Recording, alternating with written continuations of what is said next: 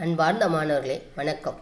Sorrel கல்வி radio மூலம் உங்களை சந்திப்பதில் பெருமகிழ்ச்சி அடைகிறேன். நாம் இன்று பார்க்க போகும் பாடம் மூன்றாம் வகுப்பு மூன்றாம் பருவம் அறிவியல் அழகு இரண்டு விலங்குகளின் வாழ்க்கை. இதை உங்களுக்காக வழங்குவது திருமதி மா. கன்னியம்மாள் இடைநிலை ஆசிரியர் ஊராட்சி ஒன்றிய தொடக்கப்பள்ளி ஆயர்குளம் நாங்குநேரி ஒன்றியம் திருநெல்வேலி. அன்பார்ந்த மாணவர்களே நாம் விலங்குகளின் வாழ்க்கை என்ற பாடத்தில் இன்றைய வகுப்பில் என்ன பார்க்கலாம் என்று பார்ப்போம். இன்றைய வகுப்பு கா- காடு வனவிலங்குகளின் இயற்கை வீடு. காடு வனவிலங்குகளின் இயற்கை வீடு. அதில் அனைத்துண்ணி பாற்று அனைத்துண்ணி வரைக்கும் முந்தைய வகுப்பில் பார்த்தோம். இந்த ஒரு வினா எழுப்புகிறேன். கவனிங்கள் நீ சிந்தித்து பதில் கூறுங்கள். நீ உன் நண்பனை ஓர் அணைத்துண்ணி என்று கூறுகிறாய் ஆனால் உன் நண்பனோ? தான் ஒரு தாவர உண்ணி என்கிறான். உன் நண்பன் கூற்று சரியா?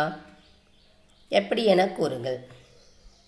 அனைத்துண்ணி என்றால் என்ன கூறுகிறோம்? தாவரத்தையும் மாமிசத்தையும் உணவாக உண்ணும் விலங்குகள்லாம் அனைத்துண்ணிகள் தாவர உண்ணி என்றால் தாவரத்தை மட்டும் உண்ணும் உண்ணிகள் தான் தாவர உண்ணிகள். என்ன? எனவே இவன் கூற்று அவன் நண்பன் கூறிய கூற்று சரியா? தவறு அப்படிதானே? எப்படி? அதாவது விலங்குகள் அதாவது தாவரத்தையும் மாமிசத்தையும் உண்டால் அது வந்து என்று அனைத்து உண்ணி. உணவிற்காக பிற உயிர்களை கொல்லும் விலங்குகள் வேட்டை விலங்குகள் எனவும் கொல்லப்படும் விலங்குகள் இறை எனவும் அழைக்கப்படும். வேட்டை விலங்குகள்னா என்ன? இறைனா என்ன? உணவிற்காக பிற உயிர்களை கொல்லும் விலங்குகள் வேட்டை விலங்குகள் எனவும் கொல்லப்படும் விலங்குகள் இறை எனவும் அழைக்கப்படும். அடுத்து அன்பார்ந்த மாணவர்களே உங்கள் புத்தகத்தில் பக்கம் எண் எம் எண்பத்தி மூன்று எடுத்துக்கோங்க. அதில் வந்து இணைப்பும் கொடுத்துருக்கு. கொடுக்கப்பட்டுள்ள விலங்குகளை அவற்றிற்குரிய குடுவைகளுடன் கோடிட்டு இணைங்க. கோடிட்டு இணைக்க. குடுவைகள் என்ன கொடுத்துருக்கோம் தாவர உண்ணி குடுவை ஊன் உண்ணி குடுவை அனைத்துண்ணி குடுவை. அடுத்ததை சுற்றி விலங்குகளுடைய படத்தை கொடுத்துருக்குறாங்க. அப்போ நீங்கள் தாவர உண்ணி குடுவையில் எந்தெந்த விலங்குலாம் வருமோ அதை அந்த குடுவையோடு இணைக்கணும். ஊன் உண்ணி குடுவையில் எந்த விலங்குகள்லாம் வருமோ அந்த அந்த விலங்குகளை இணைக்க வேண்டும்.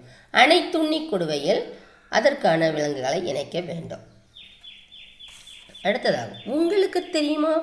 நன்கு வளர்ந்த ஒரு யானை ஒரு நாளைக்கு சராசரியாக நூற்றி முப்பத்தாறு கிலோகிராம் எடையளவு உணவினை உண்ணும். சிலர் வீட்டில் அழகிற்காக வண்ண மீன்களை சிறிய நீர்த்தொட்டியில் வளர்ப்பர். இத்தொட்டியை மீன் வளர்ப்பு தொட்டி என்பர். அக்வாரியம் அடுத்தது கண்டுபிடிப்போம் இருக்கு பக்கம் எண் எண்பத்தி நான்கு கொடுக்கப்பட்டுள்ள விலங்கிற்கான உணவை வட்டமிடுக. ஒன்றிற்கு மேல் சரியான உணவு இருந்தால் அதையும் வட்டமிடலாம். விலங்குகளின் படங்களை கொடுத்துருக்குறாங்க ஒரு பக்கம். ஒரு பக்கம் அதற்குரிய வ- உணவை கொடுத்துருக்காங்க. நீங்கள் அந்த விலங்குகள் எந்த உணவை சாப்பிடமோ அதற்கு இணைய என்ன செய்யணும் இணைக்க வேண்டும். அடுத்ததாக கண்டுபிடிப்போம். உணவு உண்ணும் முறையின் அடிப்படையில் ஆ என்ற வட்டத்தை குறிக்கும் விலங்கு வகையை கண்டறிந்து அவற்றிற்கு மூன்று எடுத்துக்காட்டு தர வேண்டும்.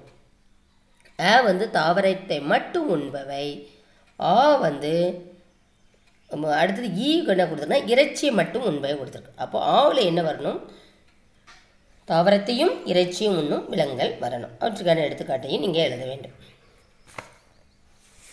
அடுத்தது விலங்குகளின் வாயுறுப்புகள் பற்றி பார்க்க போகிறோம். ஆசிரியர் மாணவர்களுக்கிடையான உரையாடல் ஒரு சிறு உரையாடல். ஆசிரியர் என்ன கூறுகிறான்னா உனது வாயில் என்னென்ன உறுப்புகள் உள்ளன? அப்படின்னு கேட்குறாரு பாண்டியன் சொல்கிறான் உதடு நாக்கு பற்கள். ஆசிரியருக்கு நன்று. இதில் பற்களின் பணி என்ன? வெண்ணிலா கூறுகிறார் அவை உணவை கடித்து மென்று உண்ண உதவுகின்றன.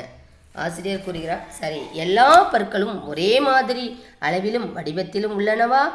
வாசு கூறுகிறான் இல்லை அம்மா அப்படிங்கிறான். ஆசிரியர் ஆம் பற்கள் அவற்றின் பணிகளுக்கேற்ப வடிவத்தை பெற்றுள்ளன. சில விலங்குகளின் வாயுறுப்பை பற்றி பார்க்கலாம்.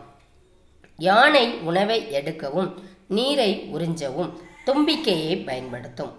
நாய்களும் புனைகளும் நீரை நாக்கின் மூலம் நக்கி குடிக்கும். கொசுவானது தனது ஊசி போன்ற வாயுறுப்பால் இரத்தத்தை உறிஞ்சும். வண்ணத்துப் பூச்சிகள் குழல் போன்ற உறுப்பால் பூவிலிருந்து தேனை உறிஞ்சும்.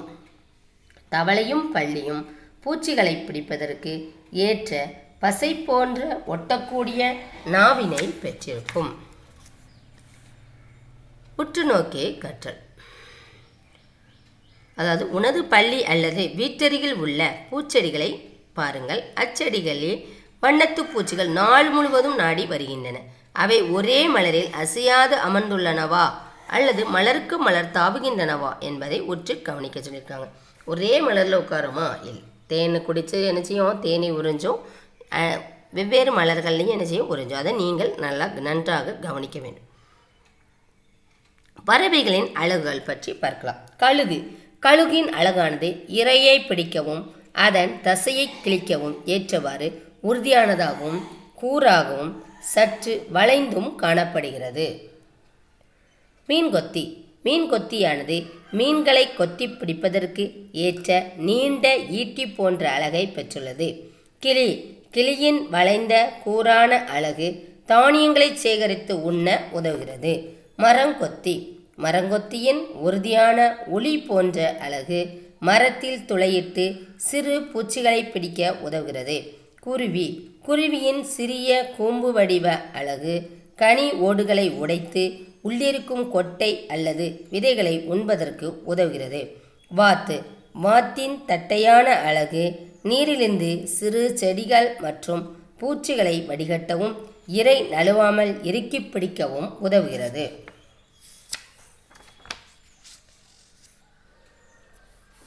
அடுத்ததாக அன்பார்ந்த மாணவர்களே பக்கம் எண் எண்பத்தி எட்டு எடுத்துக்கோங்க. படத்தை உற்று நோக்கி அழியும் அழி அதில் உள்ள விலங்குகளின் பெயர்களை எழுதுக. படத்தில் வந்து வெவ்வேறு விலங்குகளுடைய ஒவ்வொரு பகுதி மட்டும் கொடுத்துருக்காங்க. அதை அந்த இதை பான் அதை நீங்கள் பார்த்துக்கிட்டு பக்கத்தில் ஒன்று ரெண்டுன்னு ஆறு வரைக்கும் எண்கள் கொடுக்கப்பட்டுள்ளன. அவற்றில் விலங்குகளின் பெயரை கண்டுபிடித்து அந்த விலங்குகளின் பெயர்களை நீங்கள் உங்கள் புத்தகத்தில் எழுத வேண்டும். உணவு சங்கிலி. மான் புல்லையும் புலி மானையும் உணவாக உண்ணுகிறது. வெட்டுக்கிளி தாவரத்தை உண்கிறது. பறவை வெட்டுக்கிளியை உண்கிறது. தாவரத்தை சில விலங்குகள் உண்பதையும் அவ்விலங்குகளை மேலும் சில விலங்குகள் உணவாக உண்பதையும் நாம் காணலாம். உணவிற்காக உயிரினங்கள் எவ்வாறு ஒன்றை ஒன்று தொடர்பு கொண்டுள்ளன என்பதை உணவுச் சங்கிலி மூலம் நாம் அறியலாம். இங்கு மான் புல்லை உண்கிறது. புலி மானை உண்கிறது. உணவுச் சங்கிலி தாவரத்தில் தொடங்கி ஊன் உண்ணி அல்லது அனைத்துண்ணியில் நிறைவு பெறுகிறது. எடுத்துக்காட்டாக இலைகள் அதை வெட்டுக்கிளி ச உண்கிறது. வெட்டுக்கிளியை கோழி உண்கிறது. கோழியை பருந்து உண்கிறது. இது ஒரு உணவுச் சங்கிலி. அடுத்த புல் வெட்டுக்கிளி சாப்பிடுகிறது. வெட்டுக்கிளியை எலி உணவாக உண்கிறது. எலி ஆந்தை சாப்பிடுகிறது. உணவு வலை. ஒவ்வொரு உயிரினமும் பல்வேறு பொருட்களை உணவாக எடுத்துக்கொள்ளும் எனவே ஒரு உயிரி பல உணவுச் சங்கிலி பல உணவுச் சங்கிலிகளின் பகுதியாக அமையும். பல உணவுச் சங்கிலிகள் ஒன்றாக இணைந்து உணவு வலையை உருவாக்கும். உணவு வலை என்பது பல உணவுச் சங்கிலிகள் ஒன்றோடொன்று இணைக்கப்பட்டு தோன்றுவதாகும். இதன் மூலம் ஆற்றலானது பல்வேறு உயிரினங்களுக்கிடையே எவ்வாறு கடத்தப்படுகிறது என்பதை அறிய முடிகிறது.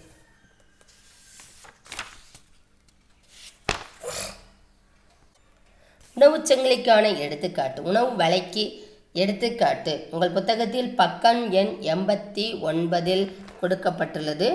அதை பாருங்கள். உணவு வலைக்கான எடுத்துக்காட்டு. அதாவது உணவு வலைனா ஒவ்வொரு உயிரினமும் பல்வேறு பொருட்களை உணவாக எடுத்துக்கொள்ளும். எனவே ஒரு உயிரி பல உணவுச் சங்கிலிகளின் பகுதியாக அமையும். பல உணவுச் சங்கிலிகள் ஒன்றாக இணைந்து உணவு வலையை உருவாக்கும். உணவு வலை என்பது பல உணவுச் சங்கிலிகள் ஒன்றோடொன்று இணைக்கப்பட்டு தோன்றுவதாகும். இதன் மூலம் ஆற்றலானது பல்வேறு உயிரினங்களுக்கிடையே கடத்தப்படுகிறதை அறிய முடிகிறது.